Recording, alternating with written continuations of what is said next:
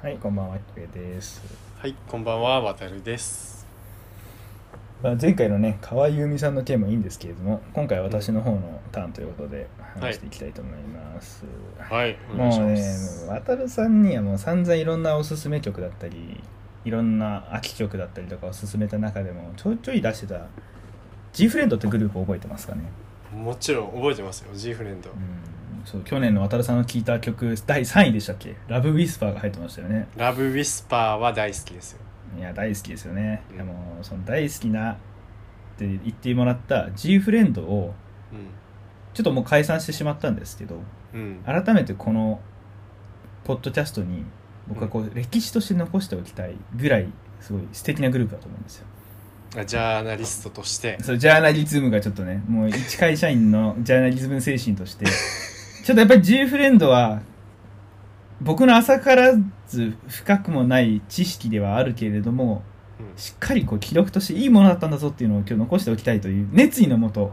話させていただければなと思っております。いや、いいじゃないですか。お願いします。いやいやいや本当はねそう私自身も K-POP SF ファンだったという時期としてはうん。B1A4 ってグループとうん。A ピンクっていうどっちもまだ活動はしてるんですけどもだいぶ中堅グループになってしまったんですけどその2つがずっと、まあ、僕の中ではやっぱりこう殿堂入りのグループではあるんですけどはいはい。もう純粋に今こういろんなまた K-POP 特にガールズの方がいろいろと今出てきますけどが流行ってる中でこのグループだけは僕はもうぜひちょっと名前としてもう今後も聴いていただきたいものだなっていうのはあるのでぜひこの熱意のもとまたちょっとすいません堂々巡りしちゃうんですけど やらせていただければと思います。はい、はい。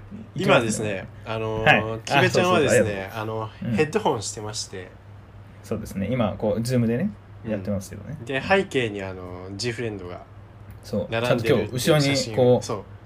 来ていただきこのために皆さんお集まりいただいて。ぜひあの第2回の小松菜奈状態ではございますけれども、あのぜひここに今日集まっていただきました、もうなんかあのライムスター歌丸のアフターシックスジャンクションのですね なんか K-POP の専門家みたいな感じでちょっとヘッドホンも相まってねそんな感じに私の目から見えておりますうん。ああありがとうございます。そうちょっとぜひ渡るさんに今日臨場いつも渡るさんってほら背景にこうさなんかあその日のね西野七瀬を召喚したりそうその辺のテーマによって召喚するじゃん、はいはい。今日僕も召喚してみようと思って今日後ろに並んでおります。はい。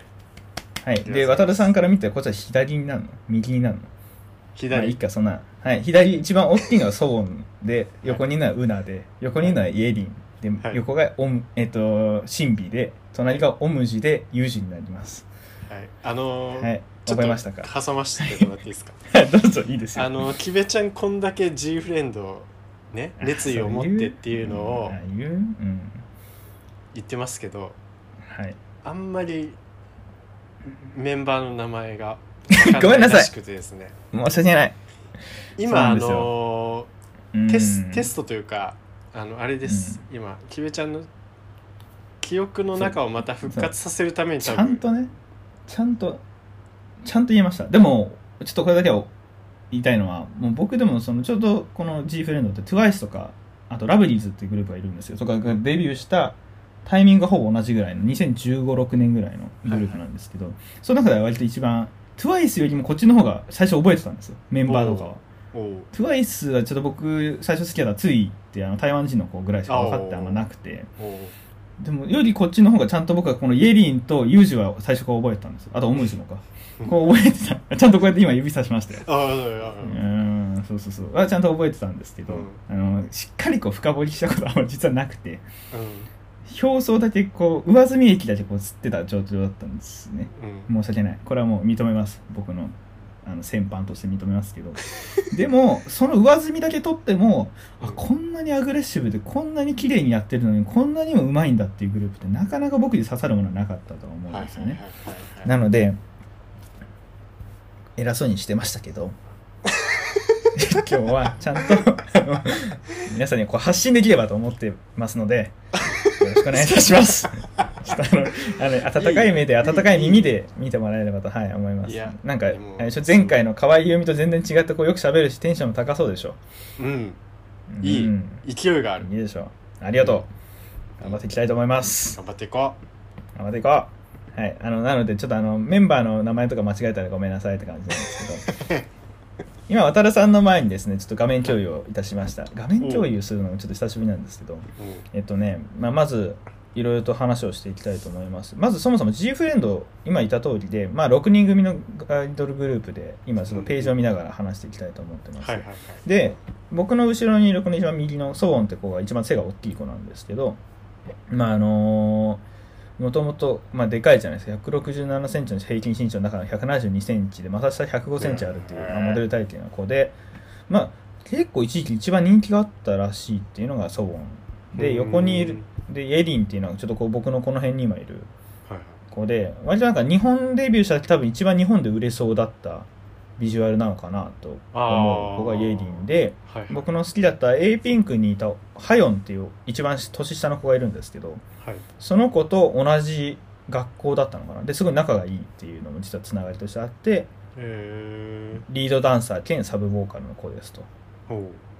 まあ、そこ愛嬌のあるような感じのルックスの子。うんでそのウナの、えー すみません。えっとソウォンの横にいるのがウナって子で。うん。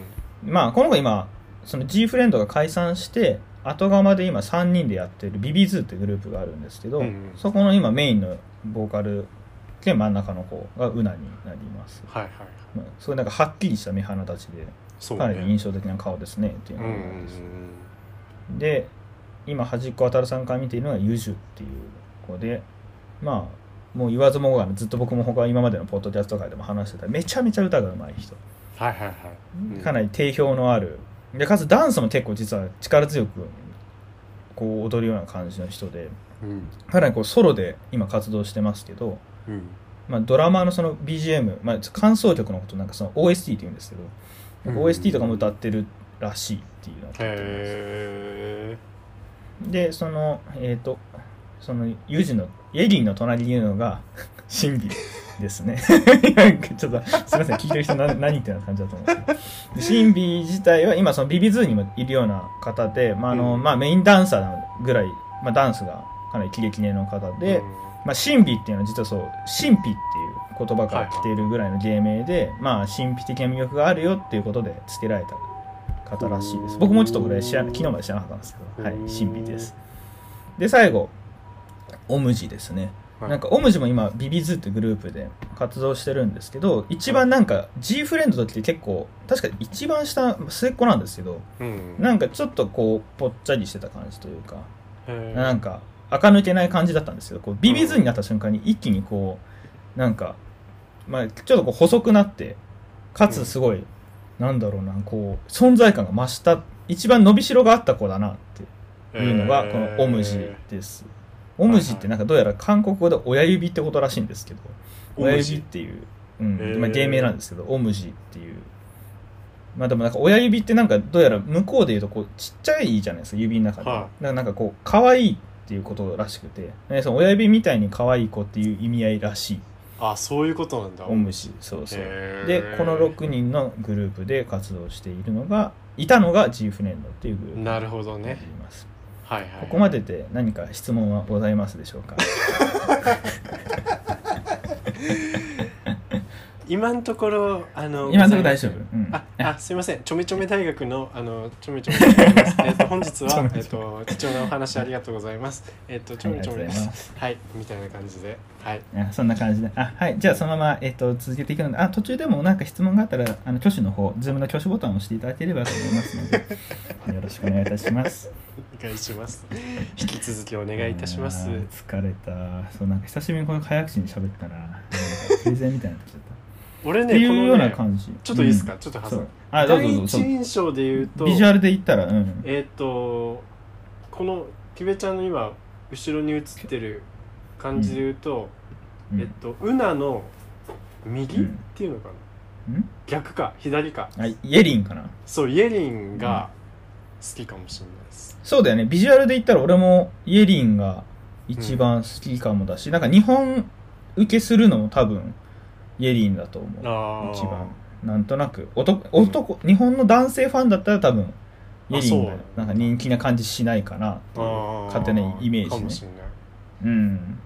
ていうまあ女性大うん。まああとソソンかな。ソウォンも結構人気ありそうだけどね。はいはいはいはい。うんはいはいはいはい。はいはい 楽しそうだねいやいやいやなんかあのこのやっぱさ背景にさ映ってるとこの、うん。あの、ね。まあ我々だけのあれだけど、うん。なんかあの分かりやすいねこわかりやすいよね。うねわかりやすいけどでもちょっと俺このまま固定してなんか飲み会とかズームなんか使うときにこのままだと結構地獄見そうなんであのどっかしらで切り替えておうんきますけど、確かに。忘れないうちに、え？ってなるから。え？ってなる。確かに。びびっくりするよね。びっくりするよね。ちょっとうん。木部さんそれ何ですか？みたいななるから、はい、そんな感じでございます。はい。今この渡さんに共有してるのはこれ「防具」っていう、まあ、雑誌とかもはいはいはい出ますよね。防具にあるこの記事を後々ご共有させていただきます。かつ URL もちょっと載せておきますけど、うん。K p o p 僕もちょっと前線にいないからあんまり深くは知らないとこも多いんですけど、まあ k p o p 自体そのガールクラッシュっていうワードが今ホットですと。うんガールクラッシュって聞いたことあります？ナイスガールクラッシュ。ない。わかんない、うん。なんかもともとまあカラとか僕らだって少女時代とかうん。でその最初なんかイメージじゃないですか、うん。まあ、もっといくとボアとかだけど、まあ、割とあの時ってこうちょっとセクシーより、まあ、日本だと割とこうアイドルっていうとこう可愛い系で売ってくることが多かったからうん。K p o p 韓国本場だと割とこうセクシー系うん。のアイドルグループとなんだろうな、まあ、ちょっと、まあ、そういう可愛い子系というか、まあうんうん。う、ん俗に言う清純派系な感じのグループがあったりするんですけど、うん。したんですけどうん。でそれだけじゃなくて今はその例えばまあちょっと若干男性目線に近いのかな、まあ、要するにその清楚系、まあ、ちょっと静かそうな感じって言ったらあれか、まあ、清楚な感じと、そうセクシーってところ。ちょっと男性っぽい感じの視線もありつつっていうのがある中で新しい出てきたジャンルがこのガールクラッシュで、まあ、この防具が言うには女が惚れる強い女性像を指すっていう風な言い方をしているんですね。はいはいでなんとなく聞いたことがあると思うんですけどブラックピンクってグル知ープがご存知ですよねもちろん。ちょうどはい。8月、先8月中ぐらいにカムバック1年半ぶり17ヶ月ぶりにニューシングルをリリースしてへ25時間で YouTube 再生数がもう1億回かなんかいったらしいすごい。すごいですよね。ね。まあ、韓国自体こ国が後ろにこう強いバック支援としてついてるのもあって、まあ、やっぱ発信力が凄まじいのはあると思うんですけどそんくらい今もう影響力のあるかつメンバーもタイ出身だったりとか、はいはい。ニュージーランドでいた子とか割とグローバルな、ねそうそうそうそう。うん。ご存知さすがですね。が割キルとこうディスラブが好きです。いやーいいね。いいよ僕もブラックピンクだとあのメンバーが作詞した「ラブシックガール」って曲が一番好きなんですけど。ああラブシックあそれも唯一知ってる俺その2曲しか多分知らないけど。ま あ僕もラブシックガールもいいそうね。新曲は「ピンクベノム」って曲でなんか PV もあなんかすごいブラックピンクの話になっちゃうけど プロモーションビデオもなんか2億円ぐらいかけてて、ええ新曲の「ブラックベノム」でそれはなんか YG エンターテインメントというこのブラックピンクがいるはいはい。まあ、ビッグバンとか221とかがいたグループあの事務所史上一番かかってるお金が。2億プロモーションビデオだし。すごいよね、2億っていうのを回収できるのかってまあできるんでしょうね。そんぐらいの見込みで投げてるのがブラックピンクなんですけど、まあ、そのブラックピンクが多分発端というか、まあ、割とこう感じで、まあ、ここのもがガールクラッシュの走りうん。で、まあ、こびない力強いスタイルそれを体現する韓国のガールズグループを表現する言葉になっていますよと。うんいうのがあって、まあ、今そうこの下の、まあ、記事見ててもらうと、まあ、イジーっていう TWICE の妹分グループイジーっていうのがいたりはい。あとママムーっていうちょっとまた別の事務所で少し、まあ、デビューした8年経つんですね。2014年デビューのグループがいたりとかって、まあ、ジャンル自体もちょっと多分いろんな見方はあると思うんですけど、うん。このガールクラッシュって今定義としては流行っていますよと。ガールクラッシュ。ねまあでも確かになんか今の時代の流れ的にもそういうまあムーブメントっていうかそういうのがあるよねやっぱね。そうね。やっぱなんかそもそものまあ映画業界だったりとかファッション業界とかって、うん。いろんなところで活躍する女性像ってすごい。うん。世界ワイドワールドワイドで押されてるとは思うんですけどね、うん。多分そこにはこう刺さってる感じもするけどなんとなくイメージこう主戦場ってやっぱこうヨーロッパだったりとかにどんどんこうシフトしていく中で、うん。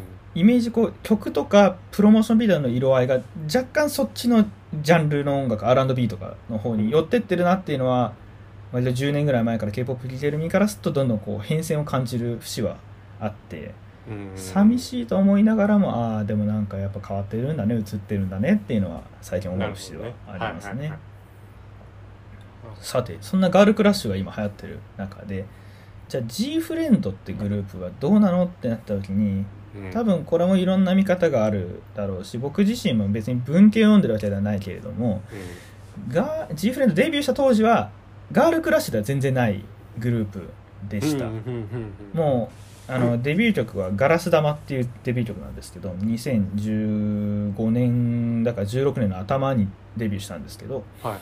それを見てもらうと分かるんですけど結構、プロモーションビデオ自体ももうほんとザ青春アイドルの様相を呈しているんですね、うんうんうんうんちょっと今うまく出せないんですけど まあそう見てもらえればと思うんですけどそうはいはい。結構それになっててまあ他の TWICE TWICE もでもちょっとあれかなんかデビュー曲とかも割とかっこいい系で売ってるし、まあ、同じ時期のラブリーズとかも割とこう学生服着ててとか。うんうんうん。ピンクとかもそういう振りだったんですけどうん。まあ清楚系で売ってるなと思って見てて。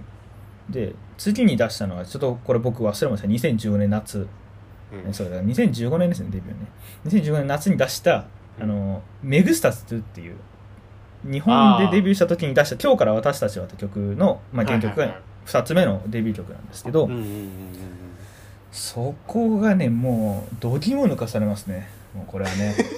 うん見ました見てないか、うん。曲は聞いた。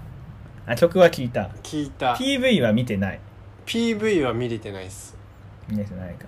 なんかイメージ「ラブウィスパーってもっと後の曲なんですけど多分こっから多分タイトル曲で言ったら6曲ぐらい後の曲になってくるんですけどえなんかね似てるんですよこの2つ。すごいテイスト PV も曲も音にも似てるって勝手に思うんですけど、まあ、何かって言ったらそのなんかね G フレンドかわいそうなぐらいすごいなんかペラッペラな服着てる瞬間多いんですよ。まあそれは別としてなんですけどなんかの中でもでもすごいえそんな動くのっていうぐらいどの PV 見てもまあもちろん歌唱力もお互い全員声質も違うしうん。高い。まあ友情筆頭に高いと思うんですけど。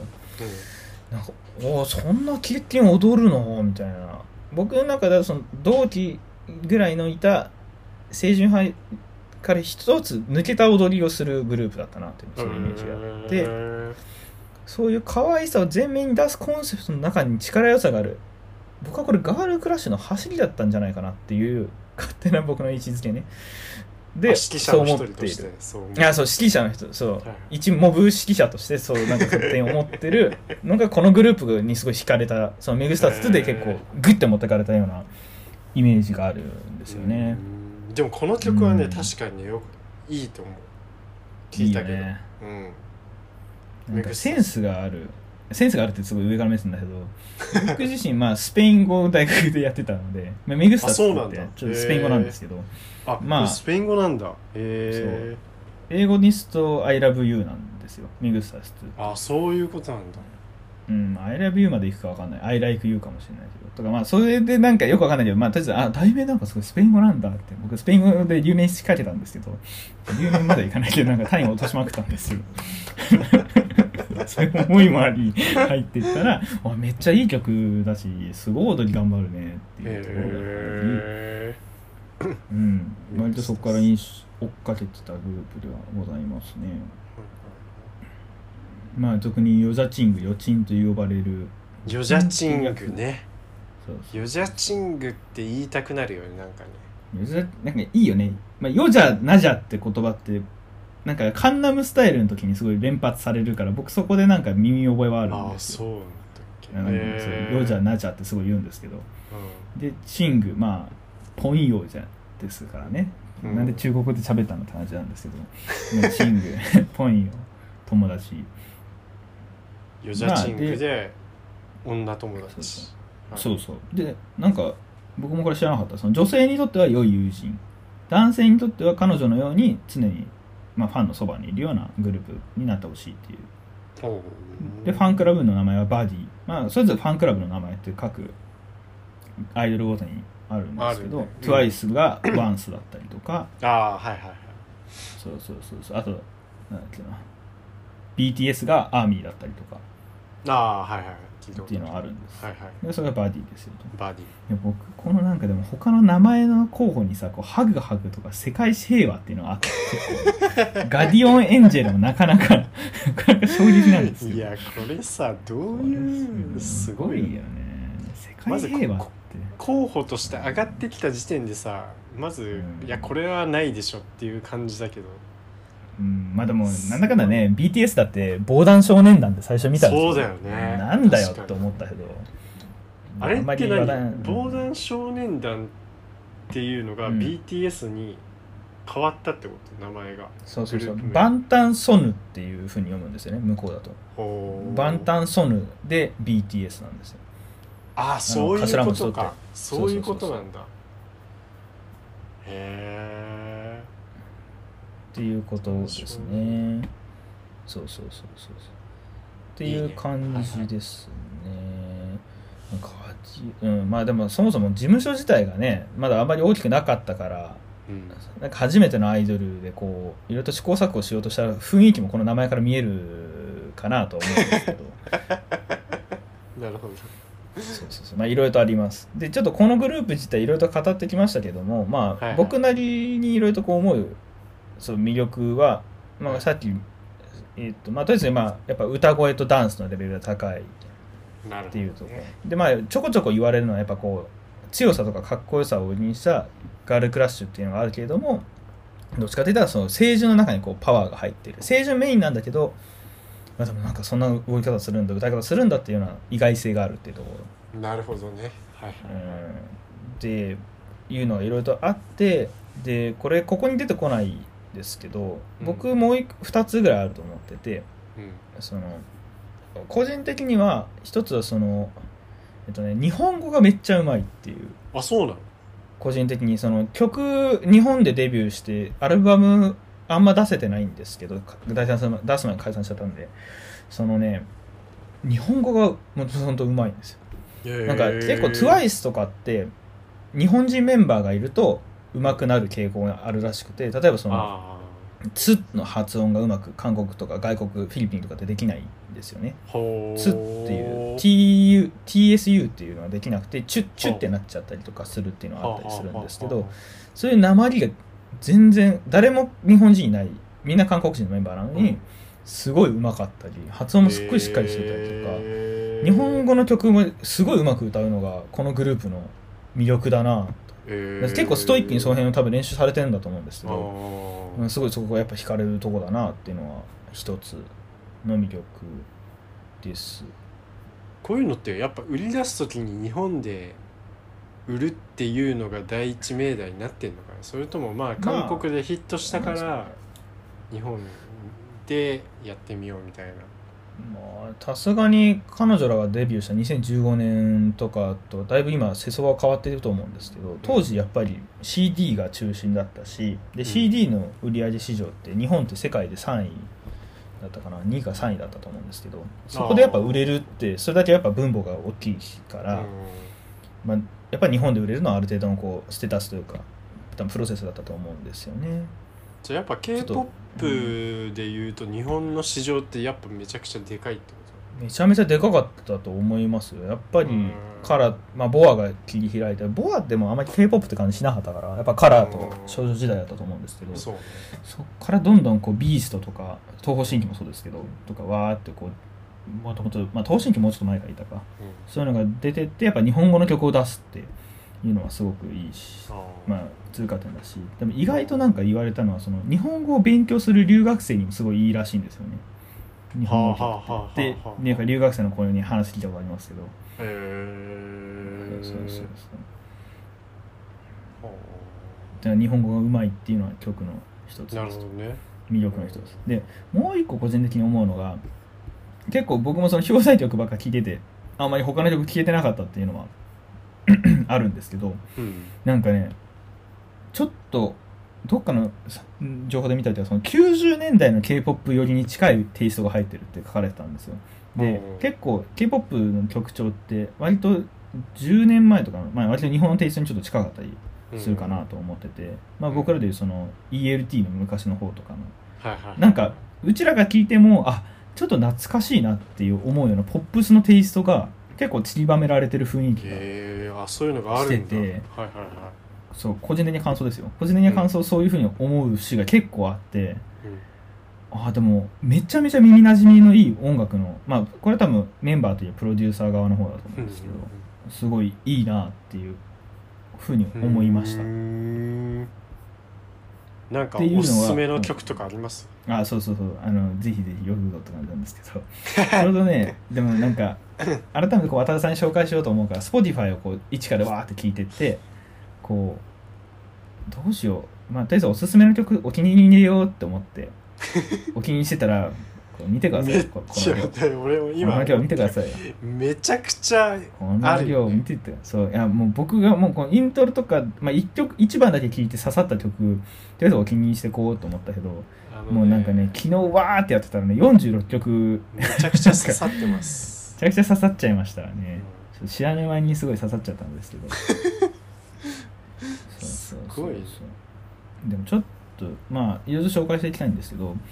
ちょっとやっぱ世の中の流れかつもあると思うんですけどね。うん。あのこのちょっと今「フィーバーって曲があるんですね。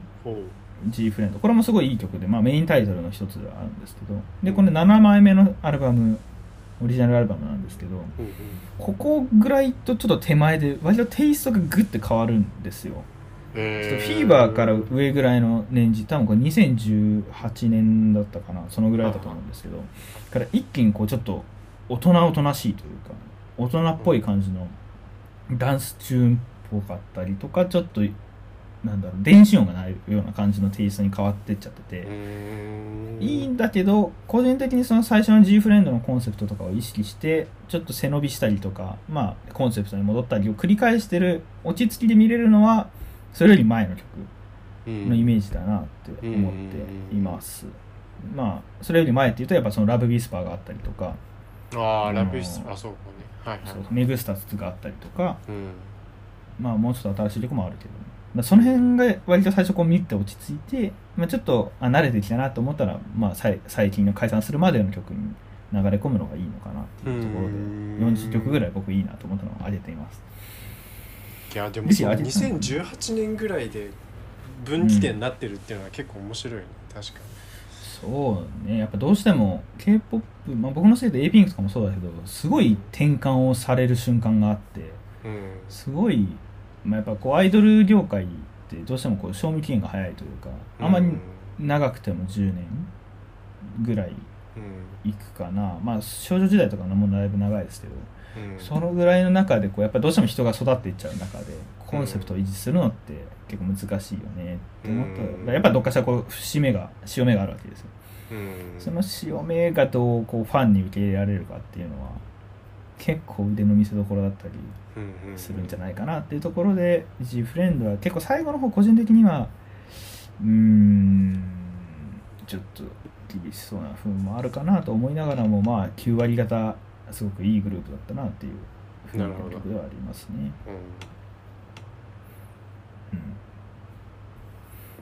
うん。でまあでおすすめ曲にはなるんですけどちょっとまあ後であの下に書いときますけどね。ちょっとタブ欄かなんかに書いときますけど。あ素晴らしいですね。まず最初の方で良かった聞きやすかったのはあの同じデビューアルバムに入ってる「ネバーランド」って曲とか、まあ、ちょっとあの具体的にじゃあこの曲がどうだったって一個一個やったら聞きないんでちょっと名前しか言わないんですけど、うん。あと「メグスター2」に入ってた「ワンって曲。うん。であと僕なりにもう中心にあるのはあとこの辺のちょっとかっこいい系が入ってくる4枚目のアルバムにある「うん。えっと Please Save My Earth」って曲。ほう。ちょっとなんかテーマがなんかいきなり世界平和にちょっとつながるよう。ななんか名前になってきますけど、うんでフィンガーチップちょっとフィンガーチップはいろいろとあった曲ではあるんですけどうん。まあすごくちょっと、まあ、よくあるようなその清楚系だけどちょっと大人な頑張った女性にこう一回シフトチェンジしたような曲がこのフィンガーチップ。なるほど。あと「Your My Star」もすごい良かったですね。これ6枚目のアルバムですけど、うん。まあこの6枚目の表題曲になってる「Time for the Moon Night も」まあ、日本版だと「夜」って名前で出されてますけどこれもすごいいい聴きやすいタイトです。うん。渡るさん好きでもなんか渡るさんそうするようと違うかもしれないもしかしたら、そううん、ちょっと違うかもしれない。Time for the Moon Night っていいね。確かに。いいよね。うん。であともう夏終わっちゃいますけど「あのサニーサマー」って曲もちょっとこれ表題曲なんですけどすごい元気の出る、ねちょっとなんかえ言い。過ぎかもしれないけどからのちょっと「ゴーゴーサマー」までいかないけどそんくらいの元気さをちょっとー。ああ放そういう出させるような感じの素敵な曲ですね、えであと絶対聴いてほしいのはこの「メモリア」っていう、まあ、日本デビューした時のオリジナル曲ーの一曲目なんですけどこれがいい曲なんで、まあ、PV もあるんですけどこれ。はいはいはい。うん。って感じですね。でどんどん後ろの方にまあ行くと、まあ、あとラビリンスとかまで行くとちょっとだいぶ新しいんですけどうん。ちょっとここになると一気に今までに聞いた感じと違うえー感じがします、フィーバーとかだったらまあちょっとまたステップアップしたなって感じするんですけどラビリンスになったら確かに一気に曲の雰囲気とかちょっとプロデューサー変わったんかなぐらいに一気にガラッて変わってくるんで。すごいね。同じグループでそんだけうんこういろいろ変わるとまあ聞いてる側としては面白いじゃあ面白いよね。面白いと捉えるまあいろんな捉え方あると思うんですよね。面白いと思うか寂しいとかちょっと違和感をまあファンは感じるな。うん。ファンはそうだよね。確かにね。うん。なるほどねとかかな。まあでもそう新しい曲は割とちょっと慣れてからステップ感もあるのでそう今のラビリンスぐらいまで多分聴いてていいかなと思いますね、はいはい。うん。まあ、一通り僕がお気に入りした曲は載せますけどちょっとこの40 46 だけじゃないな。これここにないお気に入り曲もあるから実質50曲ぐらい多分あると思いますけど。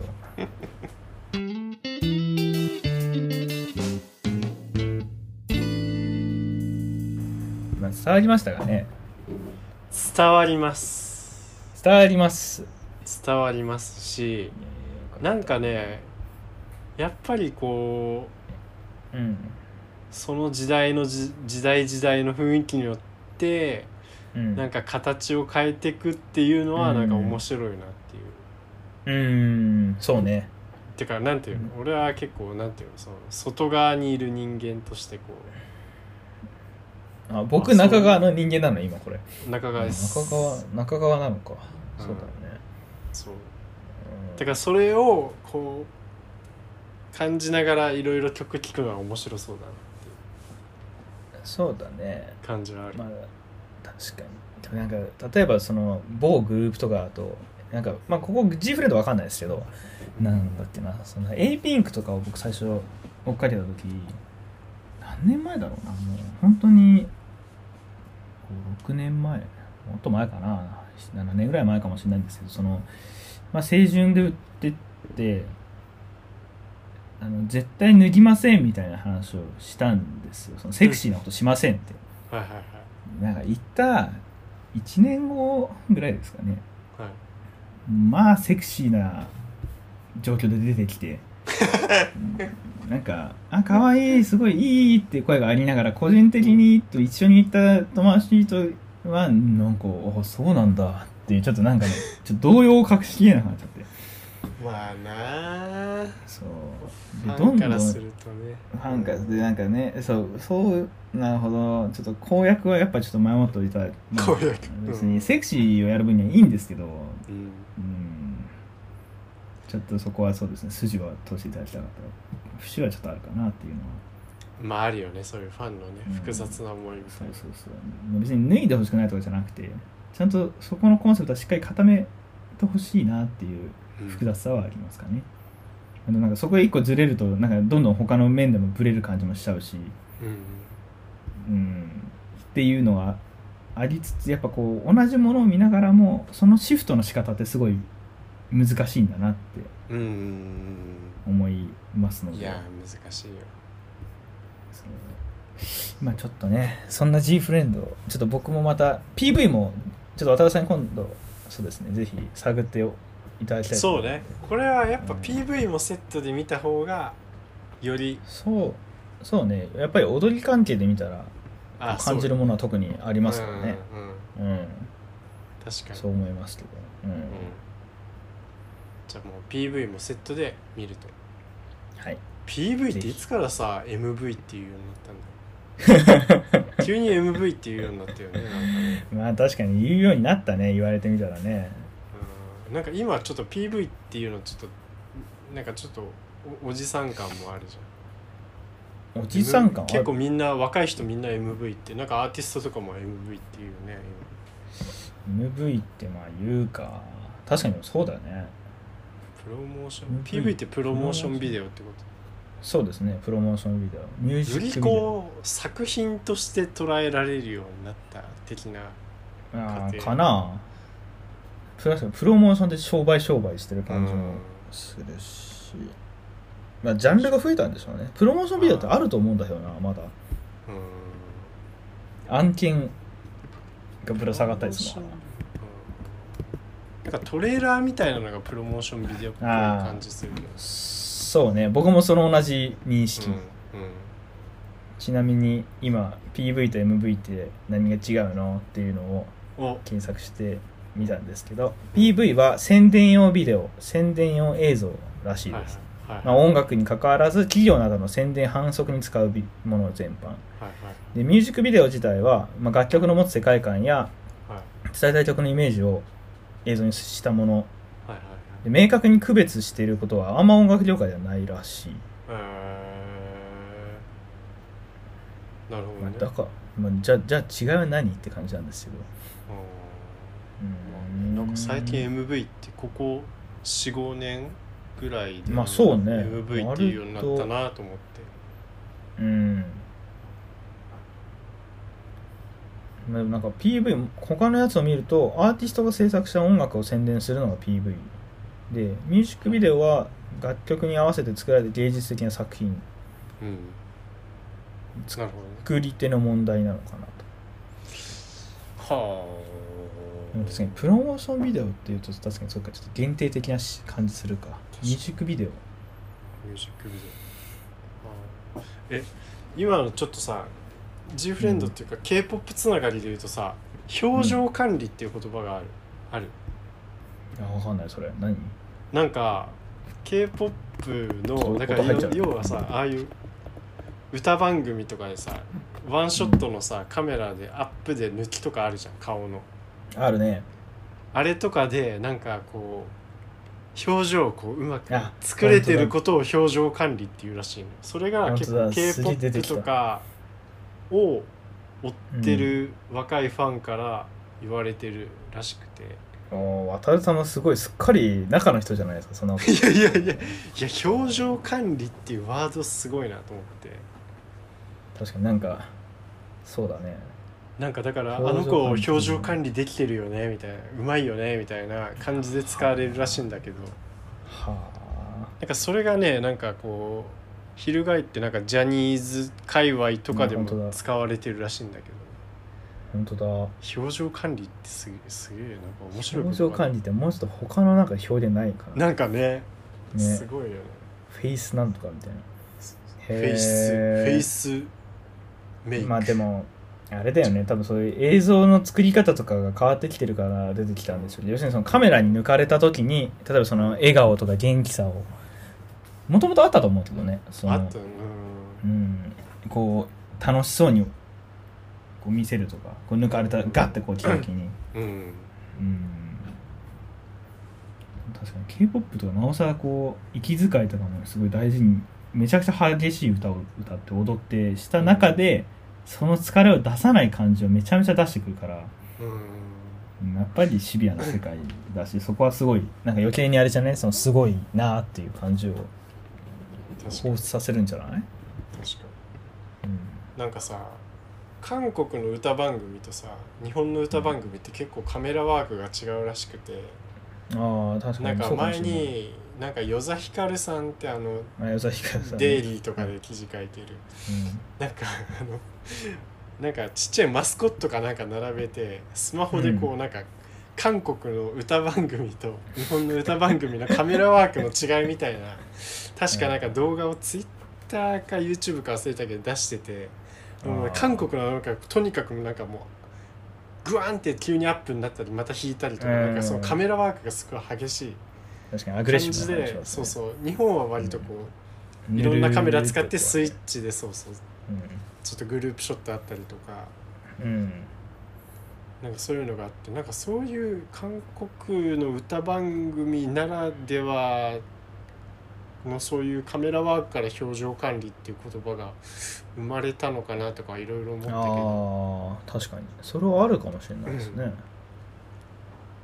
てか要は急にこう顔のアップが急に来たりするからあそんな急に来んのに表情がうまくあの子作れてるよね的な。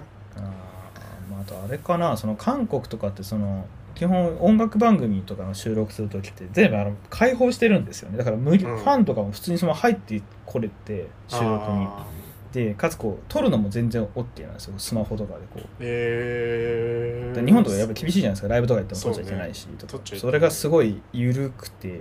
その分発信がすごいわーっとこう活発にされるのもあ向こうだからだからカメラが実質多分数百台あるような状況なんじゃないですか。なるほど。1台何台メインはあるけども他のこう見てる人たちの要するに映像も発信されちゃうからはあ。そう思ったら多分本当に抜き抜けないこう手が抜けないような作り方をしないといけないからそういう言葉とか文化が出てくるのかなって気もしますね。すごい。そうなんだ。そんなファンもそうなんだ。撮っていいんだ。うん。すごい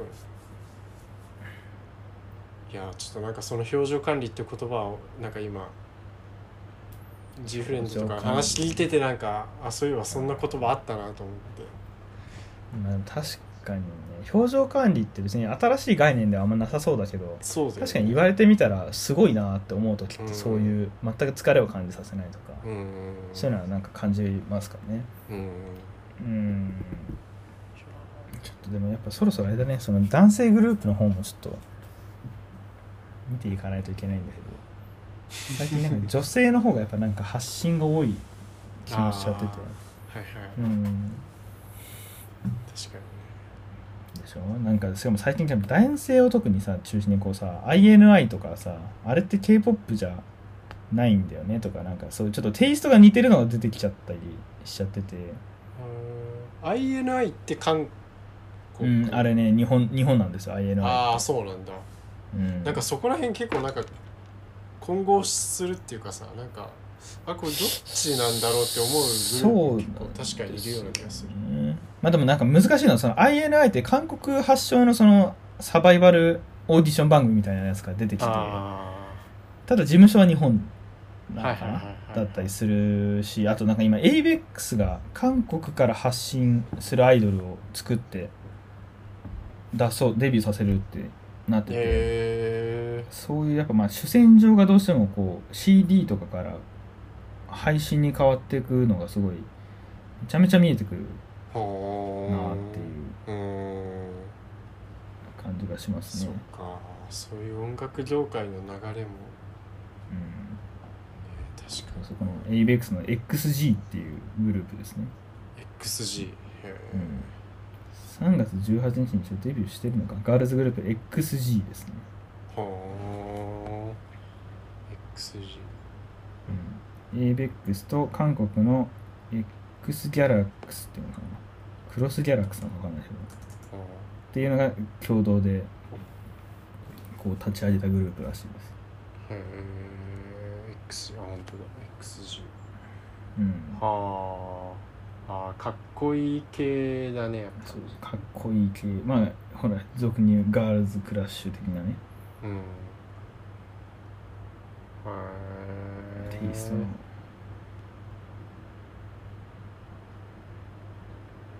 えか怖い 何なが？怖いなとか感想。はあかっこいい系だわ、写い真やもうなんかちょっとこういうトレンドにどんどん置いてかれちゃうのかなと思うともうちょっとこう追っかけてたいんですけど、ウォッチしていかないと。そうそうウォッチしておかないといけない。はいすごいねこういうグループがどんどん出てくんだな。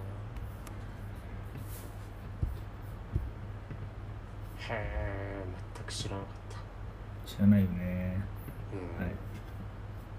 そんな感じですね。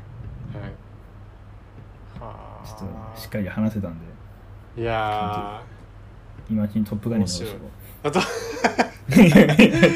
マーベリトックマーベリック。マーベリックに戻しておこうかな。あー3回見に行っちゃったマーベリックね。いやーでもなんかね聞いてて面白かった。やっぱう全んく知らないんか僕も話世界の話楽しからった。ね。え、うん。いやでもそれと表情管理とかなんかそこつでる時点ではなんか全然ガチ感出したら普通に1週間で覚えられそうですいやねいやでもそういうなんかそういうワードが出てくるんだなと。思って、確かに恐怖だな。はいそんな感じでございます、はい。じゃあぜひ。渡辺さんちょっと聞いた感想またどっか教えてね。この曲良かったとかこの PV 良かったみたいな。そうね。確かに。暇があったら。それまたちょっと聞きますわとりあえず。はいそんな感じで、今日は以上にしたいと思いますので、はい。じゃあまたよろしくお願いします。はいお願いします。はいおやすみなさい。はいおやすみなさい